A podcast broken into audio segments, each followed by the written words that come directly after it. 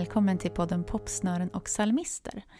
Jag heter Elin Gårdestig och idag så tänkte jag att vi skulle ha ett litet specialavsnitt.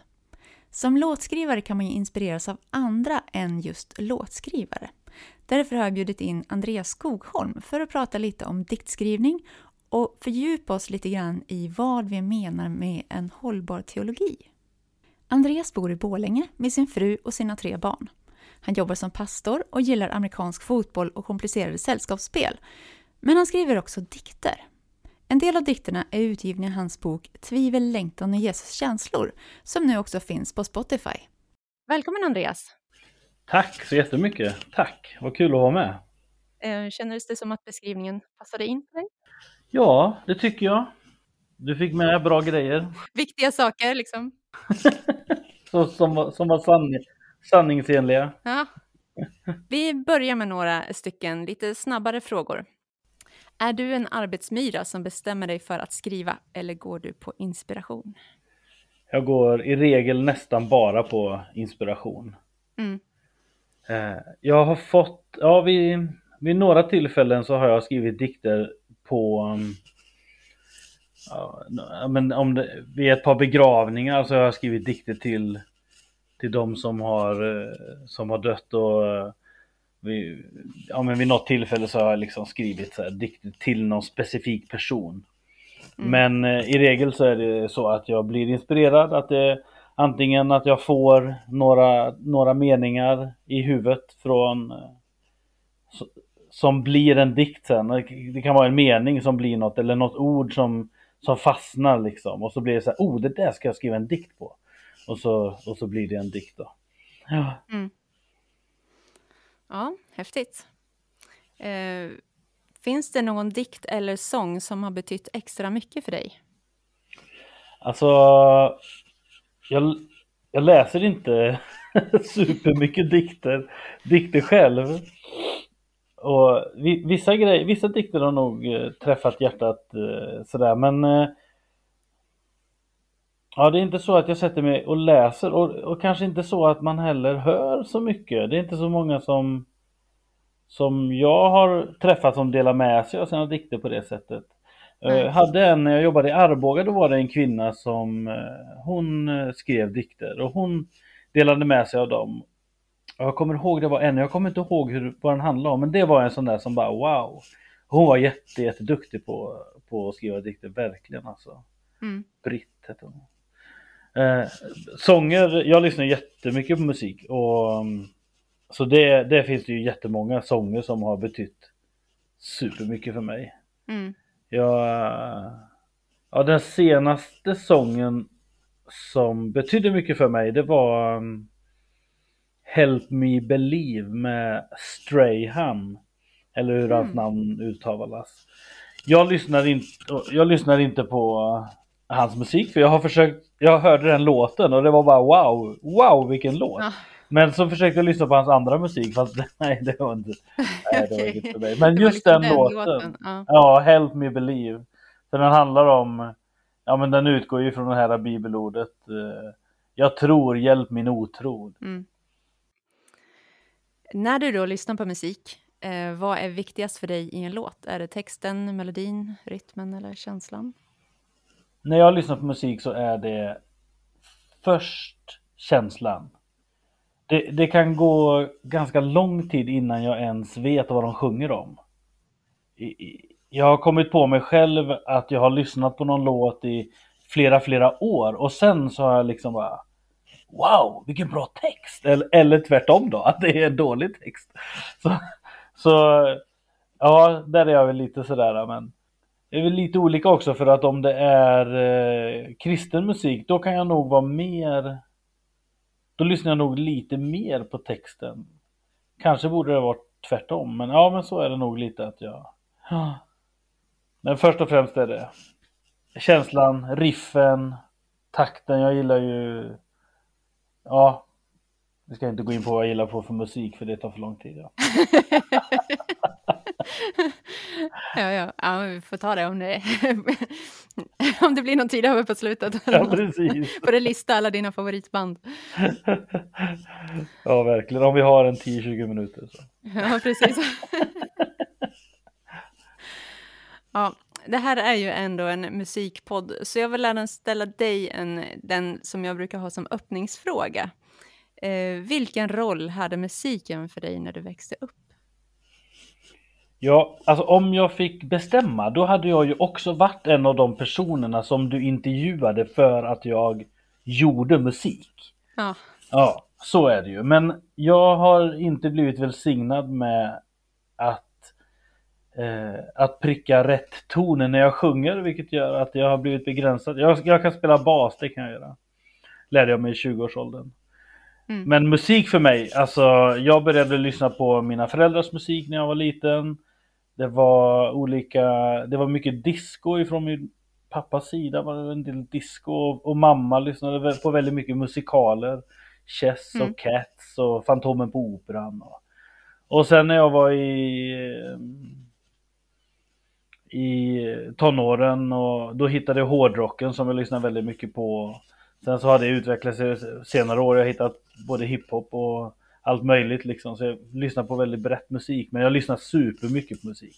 Mm. Jobb, jobbar alltid eh, till musik. Jag behöver ha musik i...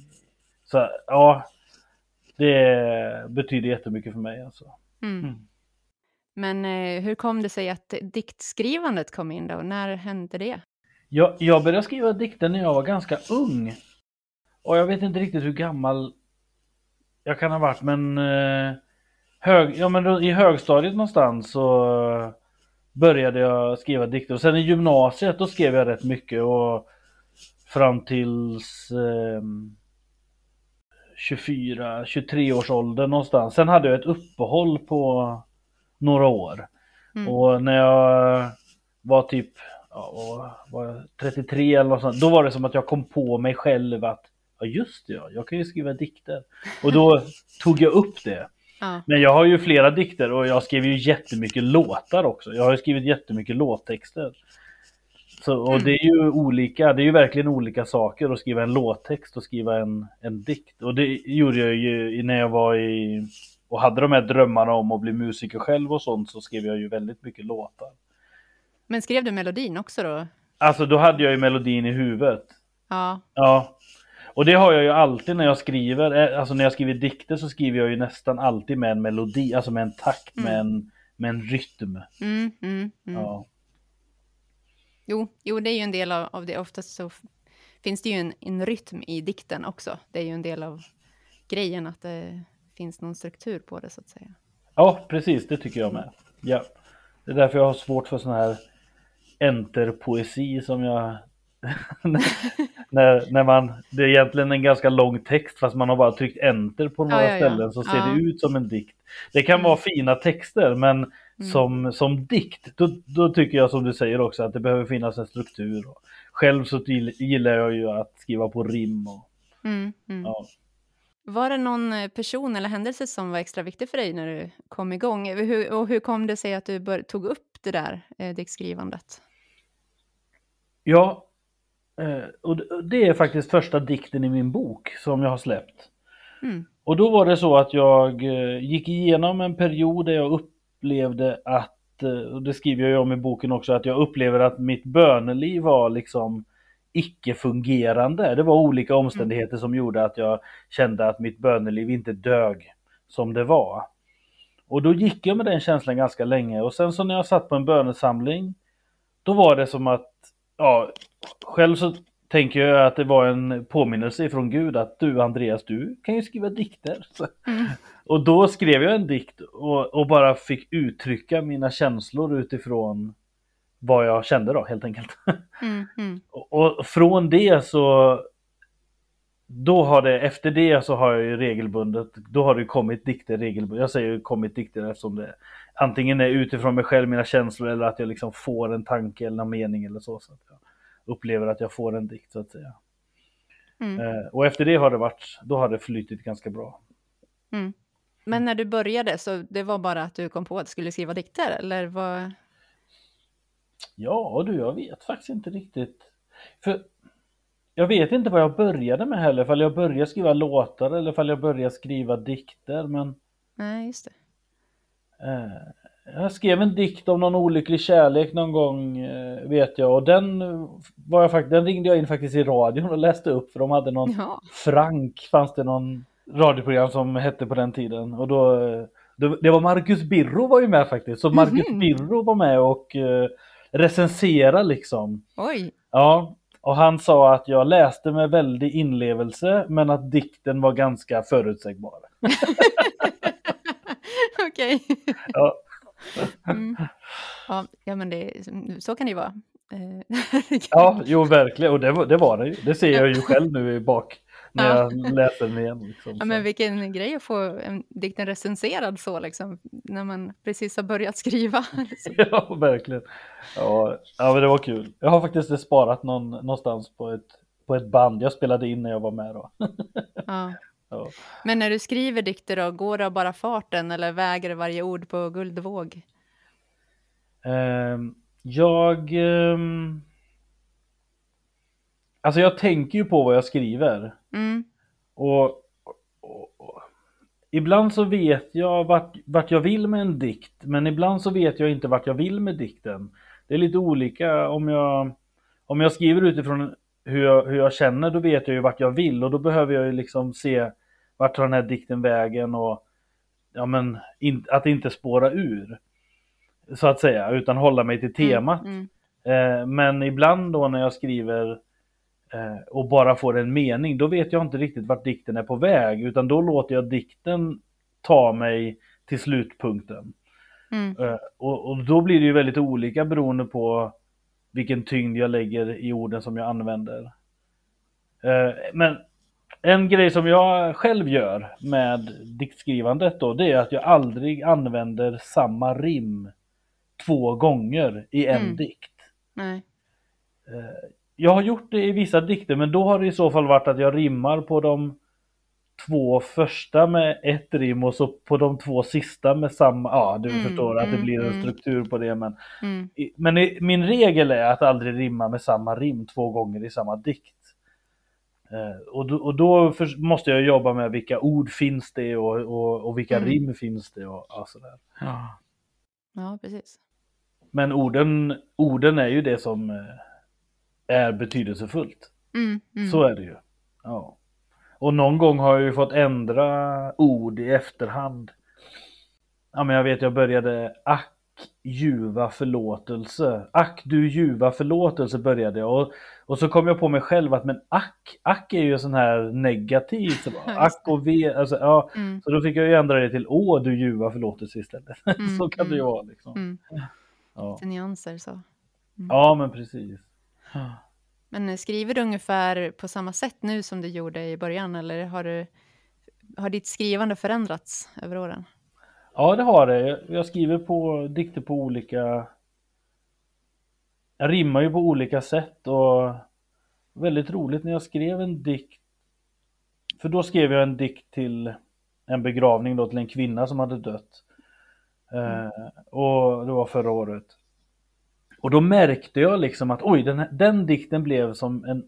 Det var, jag skrev på ett helt annat sätt än vad jag Mm. hade skrivit förut. Mm. Och det är ju jätteroligt. Väldigt Mm. spännande att se så okej, wow, vad händer nu liksom. Så, så jag märker, det, det finns ju vissa klassiska där jag rimmar på varannan rad eller på varje rad, men även också an, andra typer. Så det, det, eftersom det har blivit några dikter så, finns, så är det ganska brett ändå. Mm. Hur kom det sig då att du gav ut en bok med dina dikter?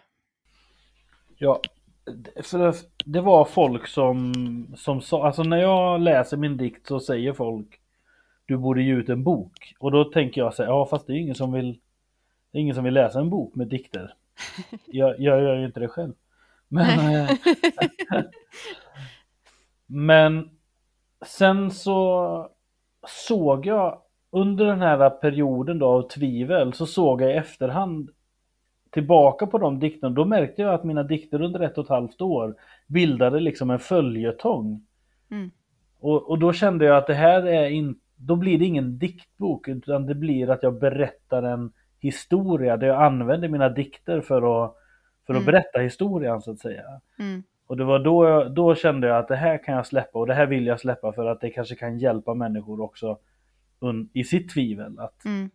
ja, men det finns folk som känner lika, det finns någon som känner likadant. Och man får hjälpa andra att sätta ord på Mm. saker och sådär. Hur var känslan då när du gav ut den? Var det läskigt eller bara roligt? Ja, men ganska läskigt tror jag också. Mm. D- ja, det var väldigt blandade känslor. Tycker jag. Ja. Men eh, nu så här i efterhand så känner jag att det är kul. Det är kul, Mm. jag har gjort det, jag har släppt en bok och, eh, och, och den finns ju, jag har några exemplar kvar men jag har ju lagt ut den på Spotify också. Mm. Som, inte som ljudbok dock, men som podd för att det Mm, var det. gratis att göra det som podd. så den är Mm. gratis för alla att lyssna på. Får vi se, hoppas den kan vara till välsignelse liksom. ja. Ja. Har du fått någon respons? Lite, inte mycket faktiskt. Nej. Lite grann sådär. Människor som, ja men vissa som säger att de verkligen känner igen sig i, i en del av dikterna. Och, Mm. ja. Ja, om vi byter tema här nu då. Eh, I mina tidigare poddavsnitt så har jag alltid ställt eh, frågan om hur de här låtskrivarna gör för att få en hållbar teologi i sina sånger. Eh, jag tänkte att vi skulle djupdyka lite i det ämnet eftersom du har läst en del teologi, eh, jobbar som pastor och eh, propagerar mycket för att våga stämma av sina tankar med, med någon när det kommer till undervisning och så. Vad tänker du kännetecknar en hållbar teologi? Vad betyder det egentligen? ja, vad betyder det? Det beror ju på vem man frågar. Mm, Väldigt mycket. Det finns, det finns ju människor som säger att man måste ha sitt um, und, alltså undervisning eller predikande ska vara förankrad i Guds ord.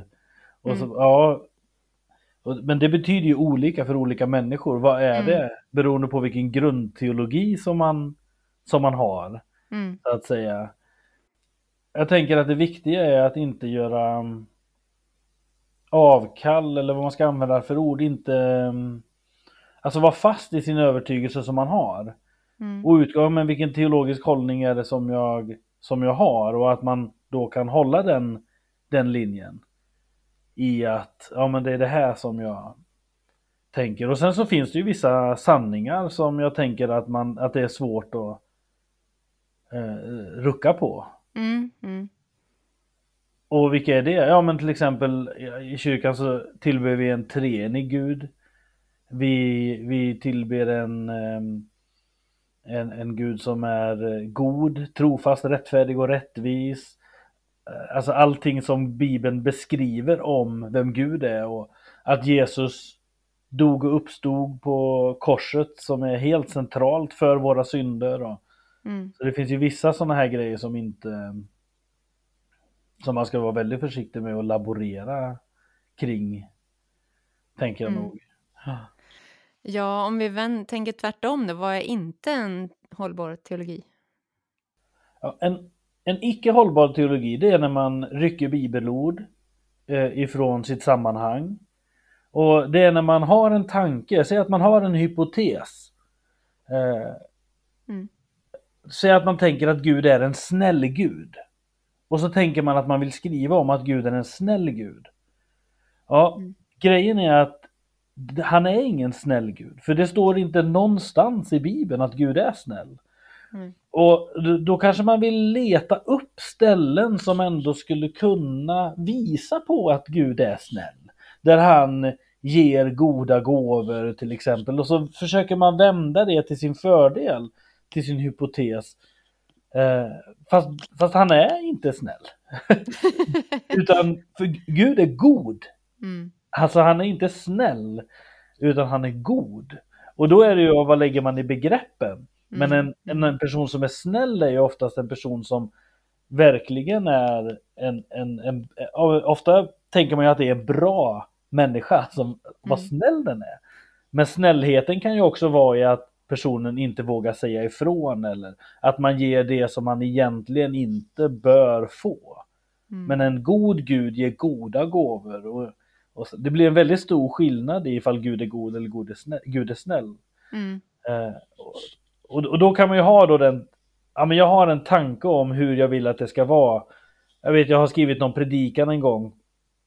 Jag läste en grej, jag kommer inte ihåg vad det var det handlade om nu, men jag läste en grej och så blev wow, det där! Och så tänkte jag skulle skriva en predikan om det och så hade fått en tanke liksom och så läste jag i Bibeln och så insåg jag att det här är ju det stämmer ju inte överens. Jag, kan inte, jag får inte ihop det så jag fick bara lämna den tanken liksom. Ja. Jag fick ödmjuka mig inför att det var fel. Ja. ja, det kan vara tufft att inse det. Mm. Verkligen, det kan det verkligen vara. Um, du brukar ju skicka din predikan till din mentor ofta innan du ställer dig i predikstolen. Um, är det så att du har genom åren lärt dig liksom vad han brukar reagera på så att du liksom att det inte brukar vara lika mycket nu som det var förut? Eller är det fortfarande lika svårt att se den här predikan med andras ögon?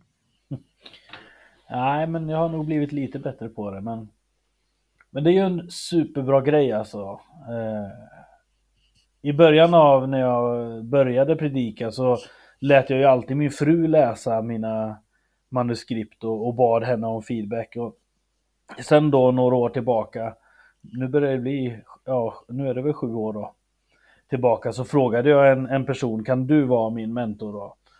Och då fick jag, precis som du säger, då skickar jag mitt manuskript till honom och sen så får jag feedback och ibland är det bra feedback.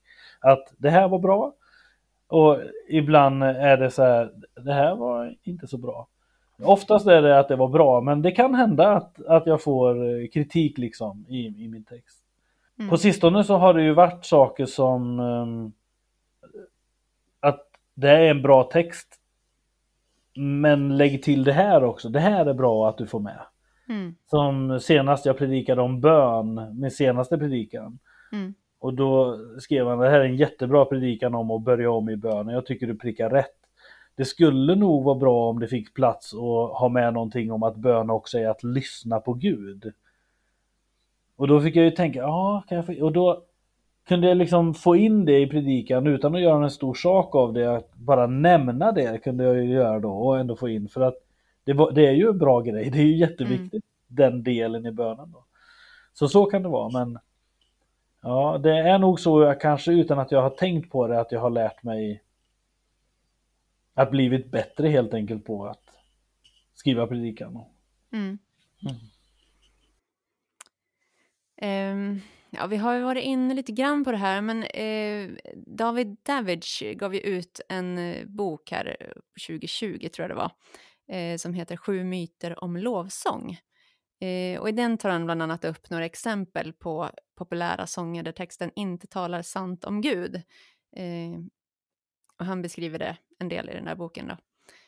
och jag kan verkligen rekommendera att läsa den för den är jättebra. Men samtidigt så blir man ju lite så här, ehm, hur ska jag som låtskrivare utan teologisk utbildning kunna liksom avgöra om mina texter är teologiskt hållbara utifrån ett perspektivet att det är massa låtskrivare som har skrivit sånger som har blivit populära och sjungs mycket och, och så finns det någon slags, um, ja, att det blir en lite sned bild ändå, liksom att man har missat målet lite grann.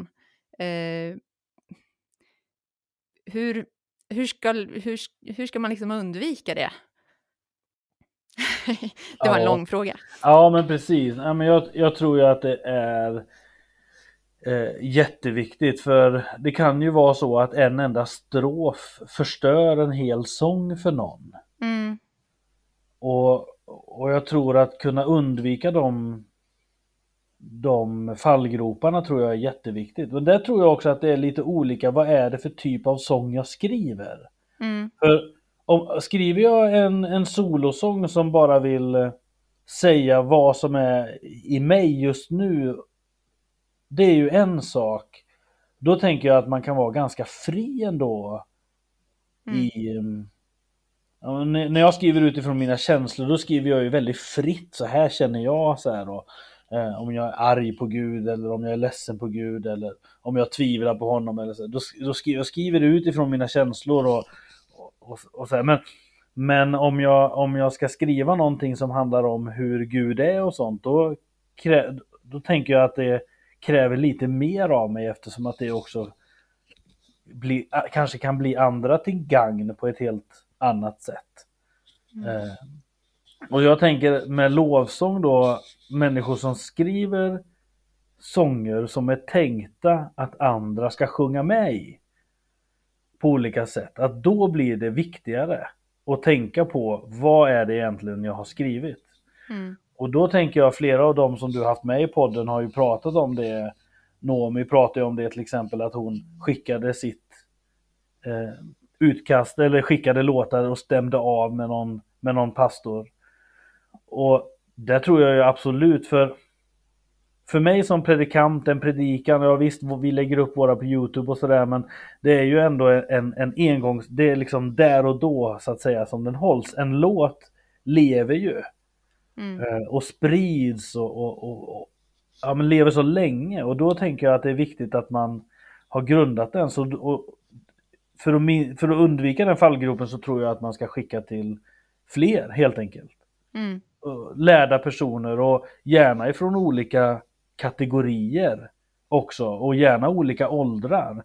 Att man kan skicka till någon äldre som, som har med tankarna från förr och att man kan skicka till någon med, så, eh, och lite i, från olika sammanhang. Vad tycker du om den här låttexten?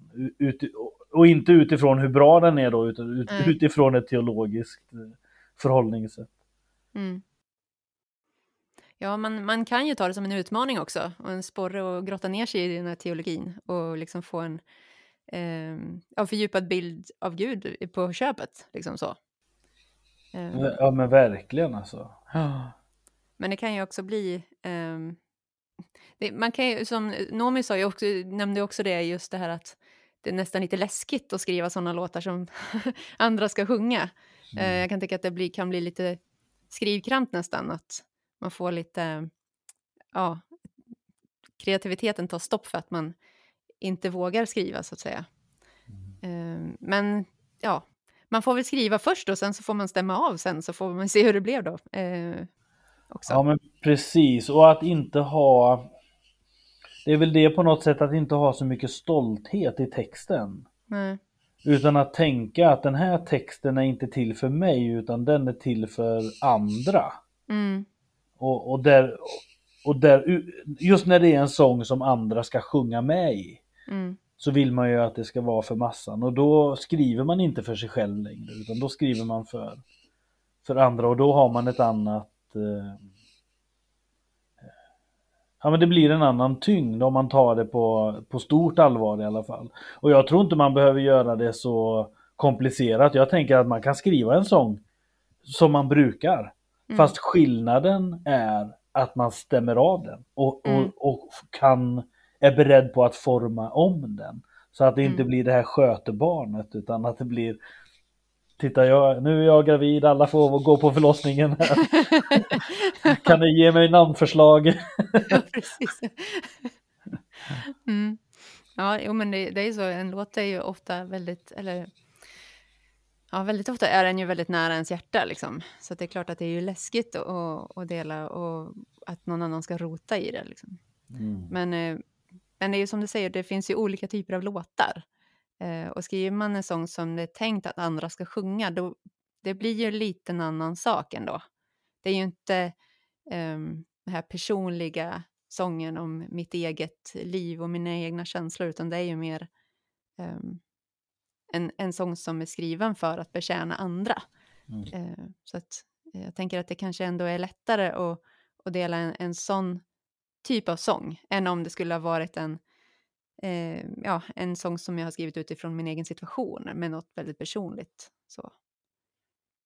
Ja men verkligen så. Och- Och så är det om jag, om jag tänker på mina dikter och jag hade människor som läste igenom min bok då innan. Då sa jag ju till dem att ni får jättegärna ge feedback på, eller jag vill väldigt gärna att ni ger feedback på texten som är mellan dikterna. Fast dikterna är som de är.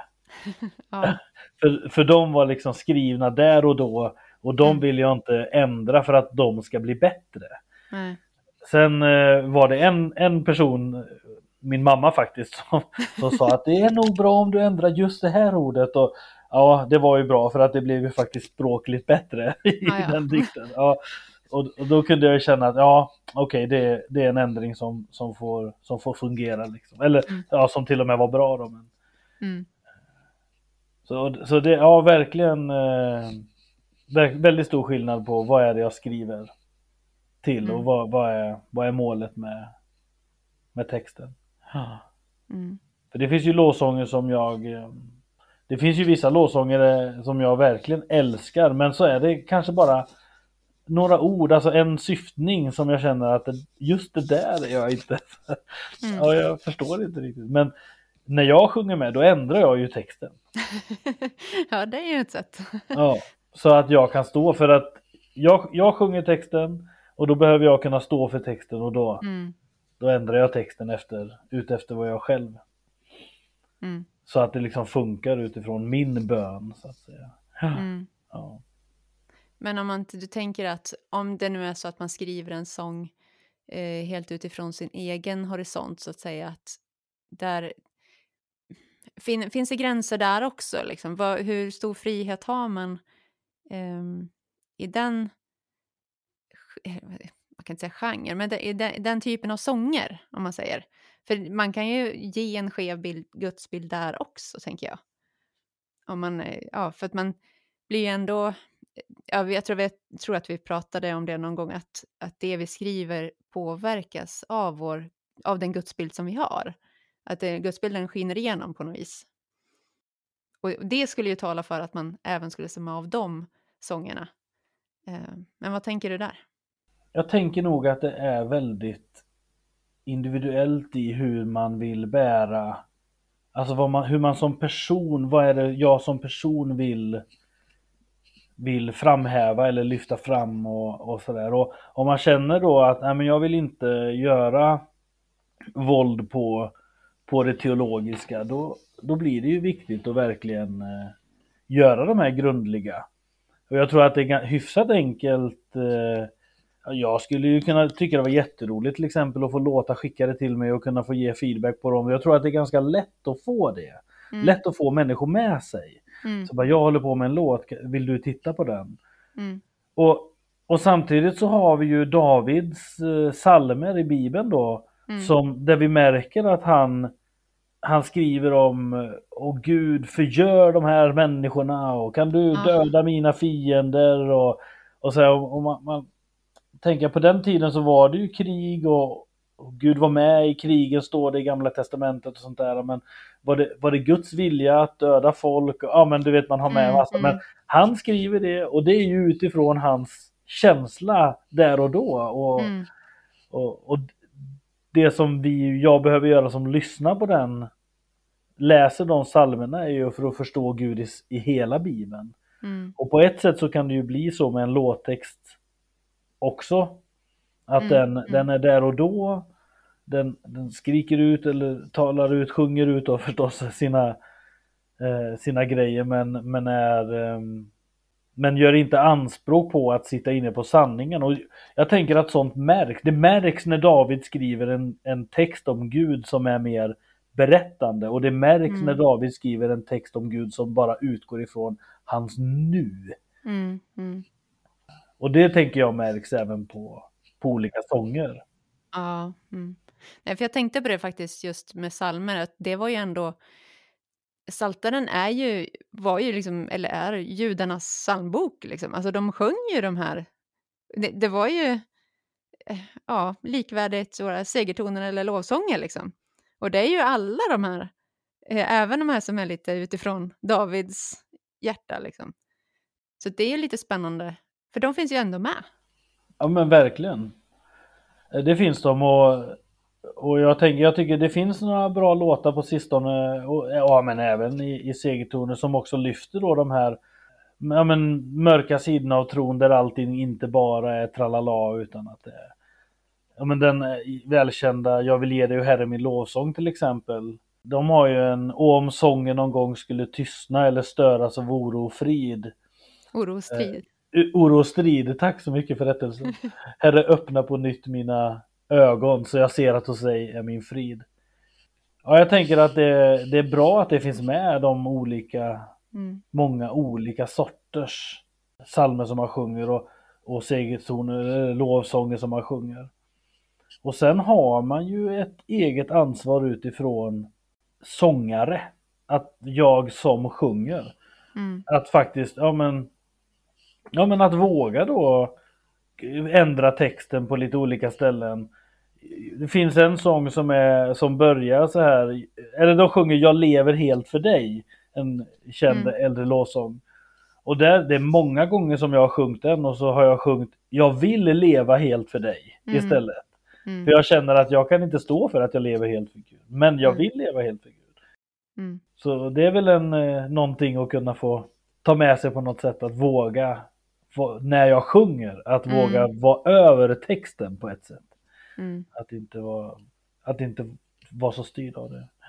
Mm. Om man ser låtskrivandet som en gåva, skulle man kunna tänka som när det gäller den profetiska gåvan, att det finns en del kontrollfrågor som man kan ställa sig själv för att checka om det man skriver är liksom riktigt? Ja, det tror jag verkligen det finns att man kan göra och jag, jag tror ju verkligen att det kan vara profetiskt också. Det märker jag i mina dikter så har jag ju ibland läst någon dikt. Ibland har jag ju faktiskt fått en dikt till en annan människa som jag har skrivit ner och den personen har känt att oj, det här var, det här var från Gud, tack. Mm.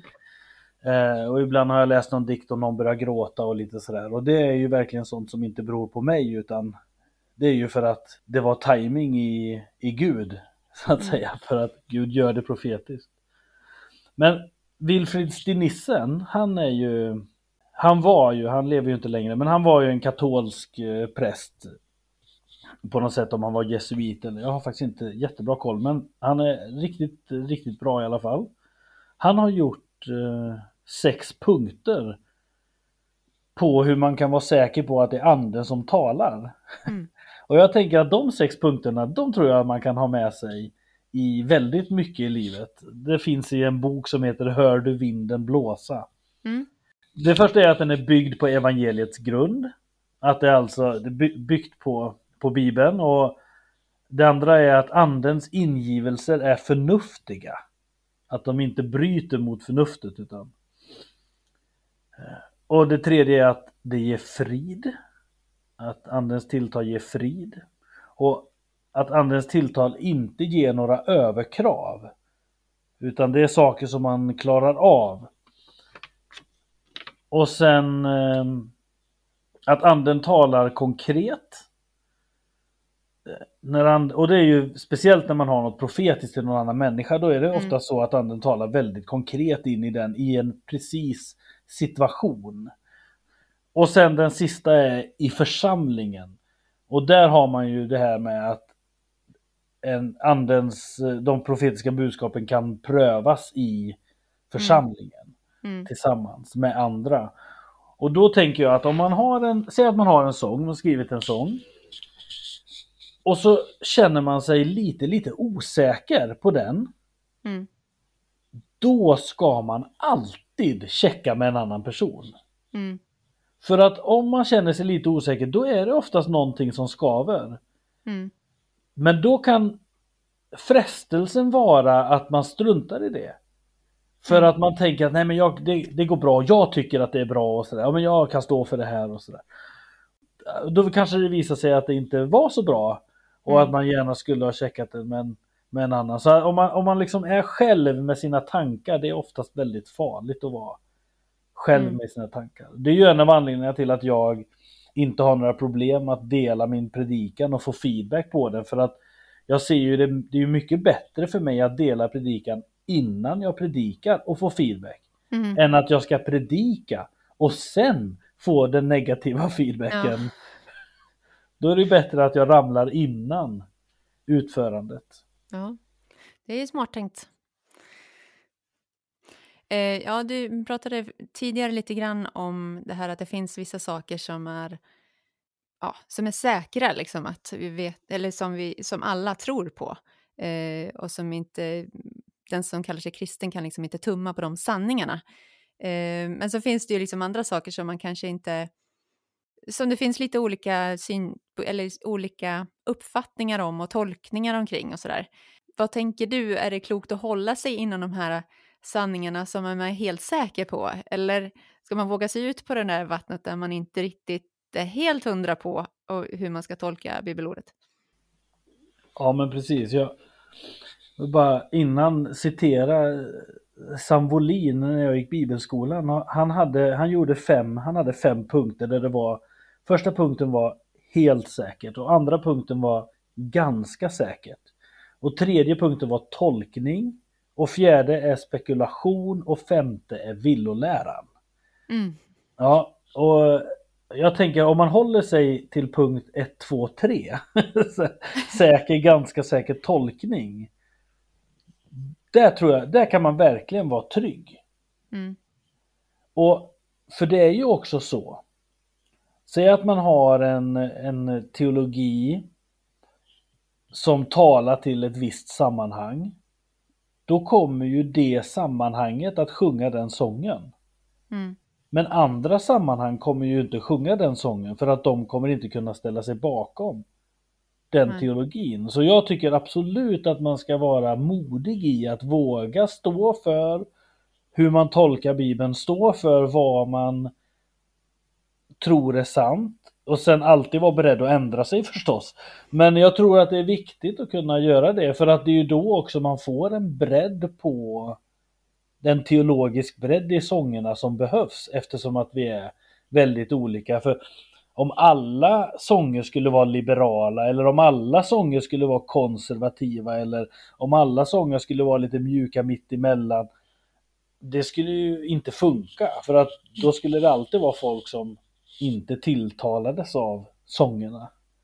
Mm. Så jag tror att det är viktigt att våga och vara modig i att våga eh, skriva utifrån sin egen teologiska övertygelse i det sammanhang som man själv står i. Och också vara viss om då att när människor börjar kritisera den sången, om det nu skulle hända, då kan man, ja fast den sången är ju inte skriven för dig för du har ju en annan teologisk hållning. Ja. Och då kan man vara ganska trygg i, i, sitt, i, sitt egen, i sin egen tro så att säga. Mm. Mm. Ja, men det är kanske just syftet med sången och eh, sammanhanget som du säger som kanske har den viktigaste. Det, det svåra är ju då eh, i det här i, i nutid så eh, blir ju sångerna tillgängliga för alla liksom. Eh, men det, det är ju som du säger, då väljer man ju att sjunga den sången som man tycker stämmer överens med det man själv tror. Ja men verkligen. Det ju som, eh, som han Strahan då med hans Help Me Believe. Det är bara den sången jag lyssnar på av honom för att Mm. jag tilltalas inte av de andra. Nej. Eh, Det är ju ett sånt typ, typexempel. Ja. Mm. Och sen så finns det ju andra sånger som jag känner att Alltså för mig, för min egen del som jag verkligen lyssnar på och tycker är superbra. Och så är det en grej som jag inte gillar fast då väljer jag bara att som sagt ändra och förbise det. Mm. Och där tror jag att det är viktigt för var och en som kristen att kunna få hitta en trygghet i att ja men vad är det jag tror på? Vad, vart är min ställning? För det är oftast de som är osäkra när de hör en sång som kommer med något annat budskap. Då blir de jättearga bara för att det där inte stämmer överens. Men människor som är trygga de säger ingenting utan de väljer bara att trycka på next. Mm. Finns det några andra tips som, eller medskick som du skulle vilja skicka med dem där ute som skriver eller vill skriva sånger? Jag tänker det vi har pratat om, att våga skriva utifrån det sammanhang man står i, att våga eh, att våga liksom skicka med det som man tror är rätt och sånt. Sen så kan man ju fundera över vad man vill, alltså för att säga att man vill att en sång ska bli en, en lovsång som är till för en, en bred ett brett lyssnande, jag höll på att säga bred publik, men det är ju snarare ett brett deltagande. Mm. Då kan man ju fundera över sådana här um, fraser som jag står här nu eller jag böjer knä inför dig eller jag lyfter mina händer eller sådana saker som, som ändå begränsar i viss mån. Mm. Ja men det kan jag känna när jag lyssnar på en låt att det här är Det här har den här personen skrivit när den själv, det är en helt egen känsla. Nu lyfter jag mina händer. Mm. Mm. Eh, Men sådana tekniska termer kan man ju verkligen fundera på. Behövs det i sången eller? Mm. Ska det finnas med? Och tycker man att det ska finnas med, då ska man ju ha med det. Mm. Och, för, och då får man ju fundera på när jag sjunger den här sången om jag, om, om jag har med att jag ska böja knä. Kommer jag då börja knä? Mm. Eller så, och där, men där är man ju lite olika. Jag tycker ju att ord... har en kompis som säger att ja men du Andreas, du tycker att ord har en betydelse. Ord betyder något. Bara, ja, ja, det tycker jag. Och vissa tycker att, ja men vadå, man, man kan böja knä bildligt. Mm. Det är inte så noga så här. Så där är man ju väldigt olika alltså som, Mm. som människor och Ja men det kanske är en viktig grej. Det är ju att det går ju aldrig att skriva en sång som alla kommer tycka om. Nej. Det kommer alltid finnas saker i sången som som det, all, det kommer alltid vara någon som tycker att det inte är bra. Så här. Mm. Och, och just att när man skriver lovsång Då tror jag att det är bra att vara ödmjuk för att Att den här lovsången kanske inte är den som kommer sjungas på Torp eller Nyhem eller Hönö Men det kan ju vara så att den där lovsången kommer gå och träffa ett hundratal som lyssnar på den på Spotify eller Mm. de som köper skivor och just det där att inte tänka massa hela tiden utan att tänka att ja men tänk om det är en person som får den här sången på repeat. Mm. Då är det ju värt supermycket. Mm. För det är ju väldigt få sånger som blir de här sångerna som går om och om och om och om igen. Mm. Så den ödmjukheten tror jag är bra att ha med sig när man skriver. Mm. När jag, när jag, jag har en dikt, alltså när folk vill höra en dikt, då har jag en dikt. Så gott som alla har tyckt om den hittills. Och då Mm. vet jag att ja, men ska jag läsa en dikt för någon, då kan jag läsa den dikten för den kommer nog gå hem liksom. Säkert kort. Precis, men sen har jag ju också dikter då som jag har skrivit till en person i en viss situation. Och det är ju ingen dikt som jag kan dela med hur som helst utan då, då har jag ju tagit mig tid. Jag har tagit mig tiden, jag har vänt och vridit på ord och, och verkligen försökt för den personens skull. Mm. Och, och det är ju lika mycket värt som för en större deltagare, lyssnares skull. Mm. Så det tror jag är en viktig grej överhuvudtaget när man gör musik. Att man gör musik som utgår ifrån en, en själv. Mm. Och, och så får man ge ut det och så får man liksom bara se vart det tar vägen. Mm. Mm. Ja. Ja, för det, jag, det kan man ju aldrig veta. Vart det tar vägen någonstans. Nej, nej precis. Det är ju... Det, det är, lever ju sitt eget liv när man väl har gjort det. Ja. Ja, vad spännande. Vi ska, vi ska dra en liten låtskrivarutmaning för de som lyssnar. Så får vi se. Du får väl får se om det går att göra en dikt av det också. Så får, det ja, men precis. Ja. beror på vad det blir. Se. Nej, det blir svår alltså. Skriv en soul-låt. ja, den är svår. Den är svår att köra med diktversion. Soul. Ja, lycka till alla som fastnar på låtutmaningen där. Ja. Ja. Går det att skriva en soul-dikt kanske? Vet inte. ja, nej jag vet inte heller. Jag lyssnar ju, soul är väl en av de grejerna som jag inte tänder på så mycket så. Nej. Förlåt alla ni som gillar soul men det är ju Ja, eh, vi har ju en till grej som vi ska dra. Eh, vi ska dra lite mm, toner till nästa avsnitts signaturmelodi. Det har vi börjat med ett A. Sen kommer det ett F. Och sen blir det ett Bess. Så en till.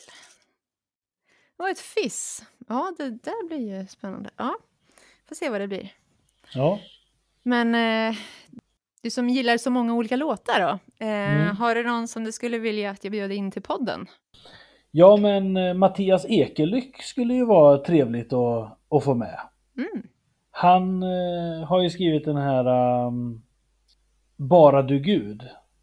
Ah, okej. och och har jobbat med Pingst nätverk. Han är ju pastor i, han är ju musikpastor i Örebro, Mm. i Pingstkyrkan där. Mm.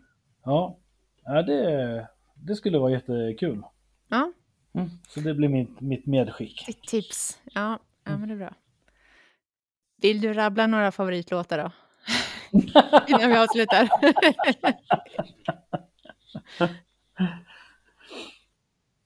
Ja, ska, ska det vara kristet nu då när man är med i Nej, det måste det inte vara. och popsnören? Det måste det inte vara. Nej, är det bra. Men det finns en, eh, en skiva som heter The Powerful Hand. Eh, Den skivan är ju helt otrolig. Det, det är ingen grupp utan det är ett projekt bara. Mm. Så den kan jag verkligen rekommendera. Sen finns det ju en eh, hiphopgrupp som heter Beautiful Eology. De är outstanding. En eh, kristen hiphopgrupp ifrån eh, Ja, de är från USA och jag vet inte exakt vart de är ifrån. Men eh, riktigt, riktigt bra. Otroligt bra texter har de också. Sen ett eh, icke-kristet band men som är helt eh, riktigt bra som jag tycker är riktigt bra. Det är ju Shadow Gallery. Så det får bli, jag skickar med tre då. Ja, tre heta tips. Ja, riktigt heta tips alltså. I olika genrer också så att det kan Ja, ja, tilltala det är- lite brett. Det är spännande. Ja, men vad härligt. Men ehm, då får jag tacka så jättemycket att du ville hänga på det här. Ja, men tack. Hoppas att det fick vara givande på något sätt. Ja. Det tycker jag. Jag hoppas att ni andra tycker det också. Tack så mycket för idag. Hej då! Hej då!